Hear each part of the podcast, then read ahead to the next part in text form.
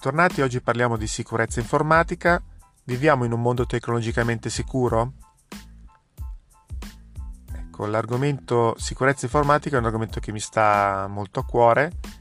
È cominciato un po' come curiosità e poi è diventata passione, poi è diventata parte della mia professione e ancora oggi appunto mi piace analizzare gli aspetti legati alla sicurezza non solo della parte tecnologica, ma anche tutti quelli che in realtà sono tantissimi legati alla parte non tecnologica. Ma andiamo per punti, andiamo a spiegare un po' eh, tutta la, la, la, catena sicurezza cosa, cosa significa. Partiamo dalla domanda, viviamo in un mondo tecnologicamente sicuro? La risposta è no. Chiaramente la risposta è no. Ehm, perché la risposta è no? Perché eh, diciamo, se partiamo dal concetto che non esiste macchina intesa come macchina proprio come concetto tecnologicamente perfetta, eh, di conseguenza non esiste neanche una sicurezza assoluta. Sia la tecnologia che può tendere diciamo, alla perfezione e quindi è un percorso che tende alla miglioramento, alla perfezione, la sicurezza stessa, intesa non solo come sicurezza informatica, ma in, in generale, è sempre un percorso che si, si, intraprende, che tende sempre a migliorare, a migliorare la protezione, ma non si ha, diciamo, il, il punto di sicurezza assoluta non si ha mai, non si ha mai e mm, non si avrà mai e soprattutto con l'aumentare del, della tecnologia e la pervasività della tecnologia questa, questo punto di sicurezza a mio avviso si abbassa ulteriormente. Nel senso che man mano che la parte tecnologica informatica chiamiamola così fa parte sempre di più della nostra vita e andrà sempre di più a farne parte tutta la parte sicurezza ne risente perché di conseguenza aumentando appunto i dispositivi, le tecnologie, eh, i metodi di accesso e, e, quant'altro, parallelamente aumentano i punti di, di, di vulnerabilità diciamo e, e quindi la, la sicurezza in realtà non aumenta ma diminuisce. Questa cosa se da una parte ci dovrebbe eh, spaventare, mm, in realtà sì, allora non è che ci dobbiamo spaventare da, da dire ok molliamo tutto come, come abbiamo detto, ormai è un processo irreversibile, andiamo eh, verso un mondo che è sempre più eh, in cui la tecnologia è sempre più pervasiva e eh, l'importante come al solito è essere coscienti e conoscenti di queste cose e avere soprattutto il giusto atteggiamento perché buona parte della nostra sicurezza non è basata sulla parte, chiamiamola tecnica, sì, c'è una buona componente tecnica, ma molto sui nostri atteggiamenti. Allora, qui si potrebbero aprire mille discorsi e infatti ho voluto iniziare oggi un po' questo discorso, ma penso che lo riprenderò poi più avanti a diciamo con, con altre puntate, magari su argomenti più specifici, perché in realtà può essere visto eh, sotto tanti punti di vista. Eh, dal punto di vista della sicurezza, chiamiamola personale, domestica, così, oppure dal punto di vista eh, aziendale, industriale, dal punto di vista governativo, eh, dal punto di vista politico, insomma, ci sono veramente tanti aspetti, ognuno legati, legati molto tra di loro, eh, che hanno dei fattori comuni ma molte sfaccettature. Quindi possiamo dare oggi diciamo una piccola panoramica giusto per capire di cosa stiamo parlando. Eh, vorrei appunto innanzitutto sfatare dei miti, come si dice, eh, e togliere possibilmente dei dubbi. Uno dei miti da sfatare è che la tecnologia, ehm, che, pardon, che la sicurezza sia solo una questione tecnologica ovvero parlando di sicurezza informatica, ma in realtà mm, va, va bene un po' per tutto. eh, ho un PC che deve essere protetto, benissimo, metto il firewall, metto l'antivirus, metto l'ultima versione dell'ultimo sistema operativo e sono a posto, basta, non devo fare nient'altro. Ecco, questo no, questo non, vi, non è sufficiente per proteggervi da attacchi o voluti, non voluti o diciamo di quelli casuali o di quelli appunto mirati. Perché ehm, non basta la componente tecnologica, la componente tecnologica ci vuole, cioè bisogna avere un minimo di, ehm, di coscienza sul fatto che eh, le macchine che stiamo usando, intendo sempre macchine come appunto dispositivi tecnologici, ma in realtà potrei anche parlare delle macchine come automobili, eh, essendo sempre più farcite di tecnologia, eh, sono soggette sempre di più a, mh, mm, a, a difetti, perché eh, anche lì non esiste il sistema operativo perfetto, non esiste il sistema operativo che sia completamente sicuro, ma ci sono sistemi operativi tendenzialmente più sicuri, programmi tendenzialmente sicuri, programmi tendenzialmente meno sicuri, programmi che volutamente sono insicuri e così via, perché appunto c'è anche, c'è anche chi lo fa di proposito, diciamo. E, ehm, e quindi molto legato alle nostre scelte. Eh, faccio un esempio banale che mm, sento l'ultima volta l'ho sentito per esempio dire da Ivetta Agostini che saluto che è una grande esperta di sicurezza informatica e mm, faceva questo esempio banale ma efficace a, in un convegno sulla sicurezza informatica. Diceva eh, il nostro telefono, quello che abbiamo in mano, lo smartphone, ha un LED che normalmente viene usata come torcia. Nel 90% dei casi, 99% dei casi, c'è già un pulsantino, chiamiamolo nativo, sul, sul nostro telefono dove schiacci e fai la torcia, no? Quello, l'uso più, tra l'uso più banale dove vai a consumare batteria per alimentare un LED. Però vabbè, diciamo che in caso di emergenza, se perdi le chiavi e devi guardare per terra, può, anche, può essere anche utile avere una torcia in tasca in quel senso. Bene, se c'è già in quasi tutti i telefoni in modo mh, mm, nativo, in modo che mh, mm, ognuno poi ce l'ha messo su un menu piuttosto che un altro, perché diavolo ci sono 10, 15, 20 app su, sui vari store che fanno torcia? C'è bisogno veramente di un'app dove schiacci e fai la torcia? Allora, è immaginabile che magari dietro queste 20 app almeno 10 siano qualcosa dove magari tu schiacci installi l'app e ti chiede l'accesso alla tua rubrica, ai tuoi contatti personali, all'uso del telefono, a tutte cose che in realtà non servono per alimentare una torcia.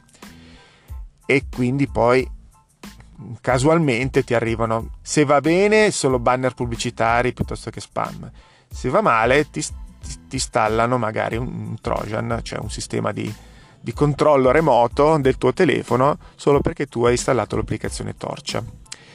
Questa cosa, che è una banalità, però succede veramente e dovrebbe farci riflettere appunto sull'uso che facciamo della tecnologia e come ragioniamo.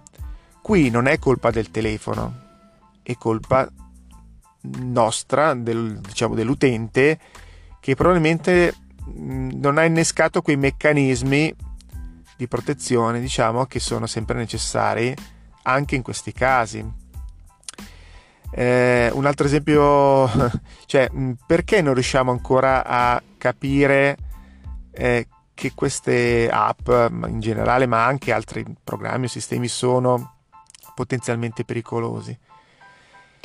Perché è veramente difficile ancora formare delle persone o, o informarle su queste tematiche e diciamo questo podcast anche nel suo piccolo cerca di fare anche questo non siamo qui a fare lezioni, diciamo, universitarie, ma però appunto sta ancora a noi dotarci di questi strumenti, non ci sarà mai nessuno che ce li darà così dall'alto, calerà dall'alto. Questo è un esempio banalissimo. Altri esempi sono ce ne sono infiniti. Eh, per esempio aziende che proteggono i loro computer con tutti i vari sistemi tecnologici, antivirus, blocchi, firewall, si bloccano certi siti, eccetera, eccetera, e va benissimo perché comunque serve, poi su una massa magari maggiore di, di utenti ancora di più.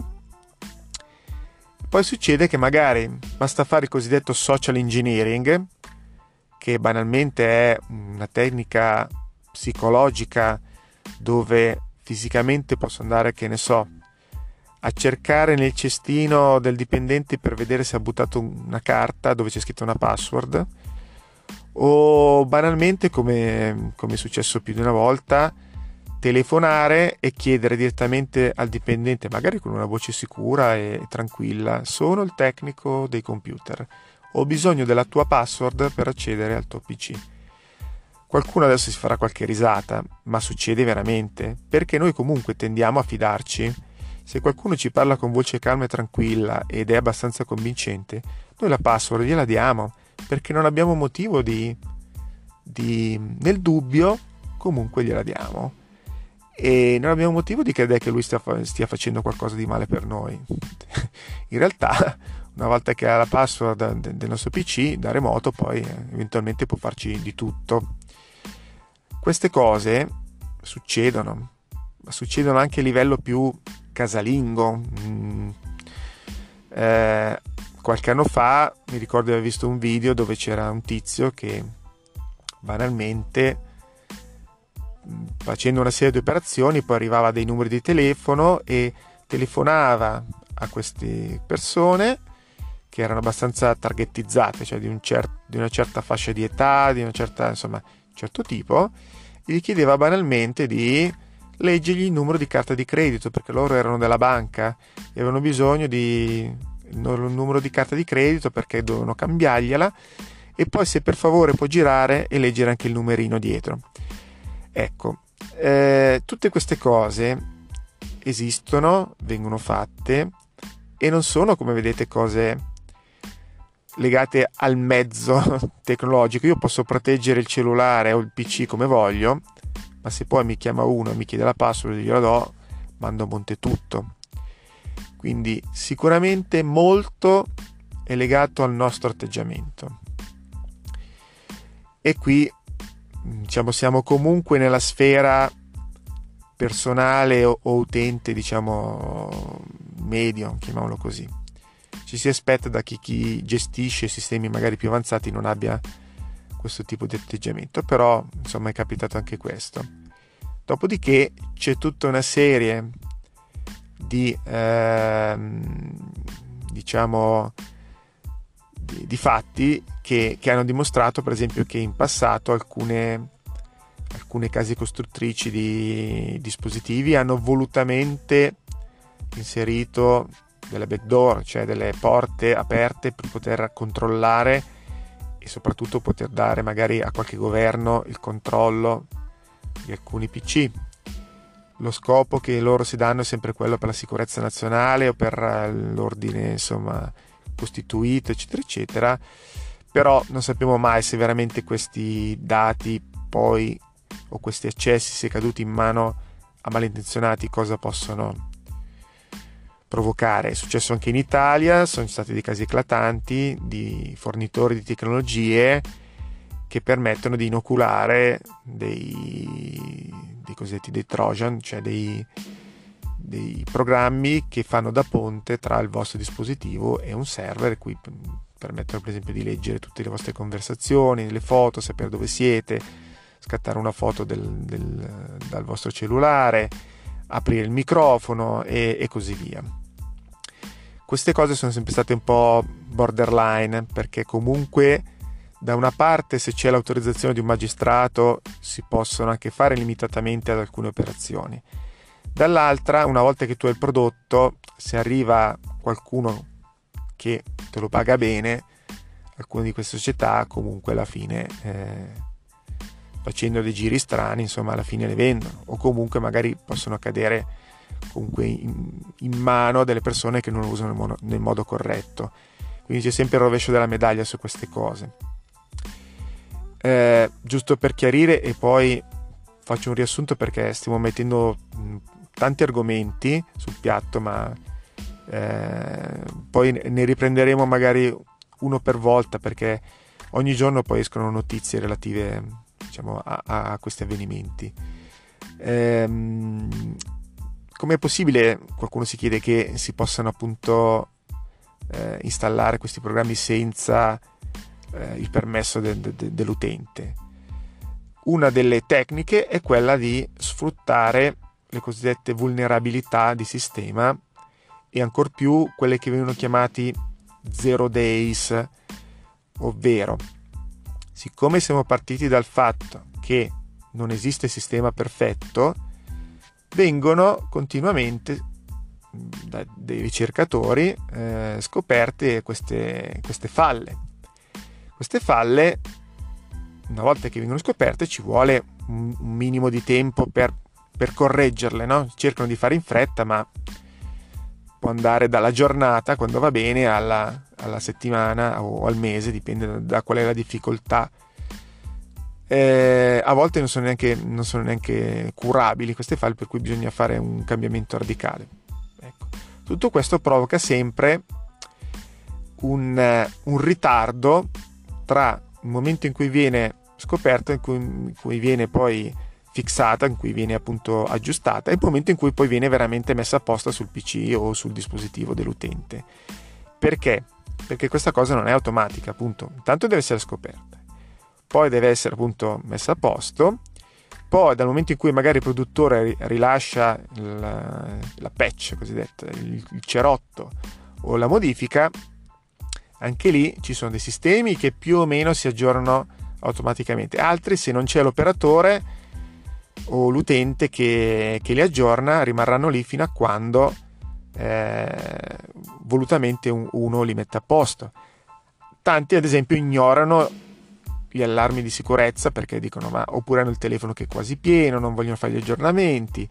Quindi c'è sempre moltiplicato sui grandi numeri una grossa massa di dispositivi che non è messa a posto. In più c'è anche il fattore appunto tempo quando viene scoperta questa vulnerabilità, eh, parte il, il day zero, cioè ok, è scoperta, c'è sempre qualcuno che o quel momento o addirittura prima, perché magari lo sapeva già prima, perché come l'ha scoperto lui poteva averlo scoperto un altro, ha già creato una, un sistema per sfruttare quella vulnerabilità. Quindi eh, quella vulnerabilità avrà vita breve pertanto che eh, non verrà messa a posto, però in quel momento lì è potentissima e quindi c'è un po' la corsa anche a sfruttare quel tipo di vulnerabilità per attaccare più dispositivi possibili.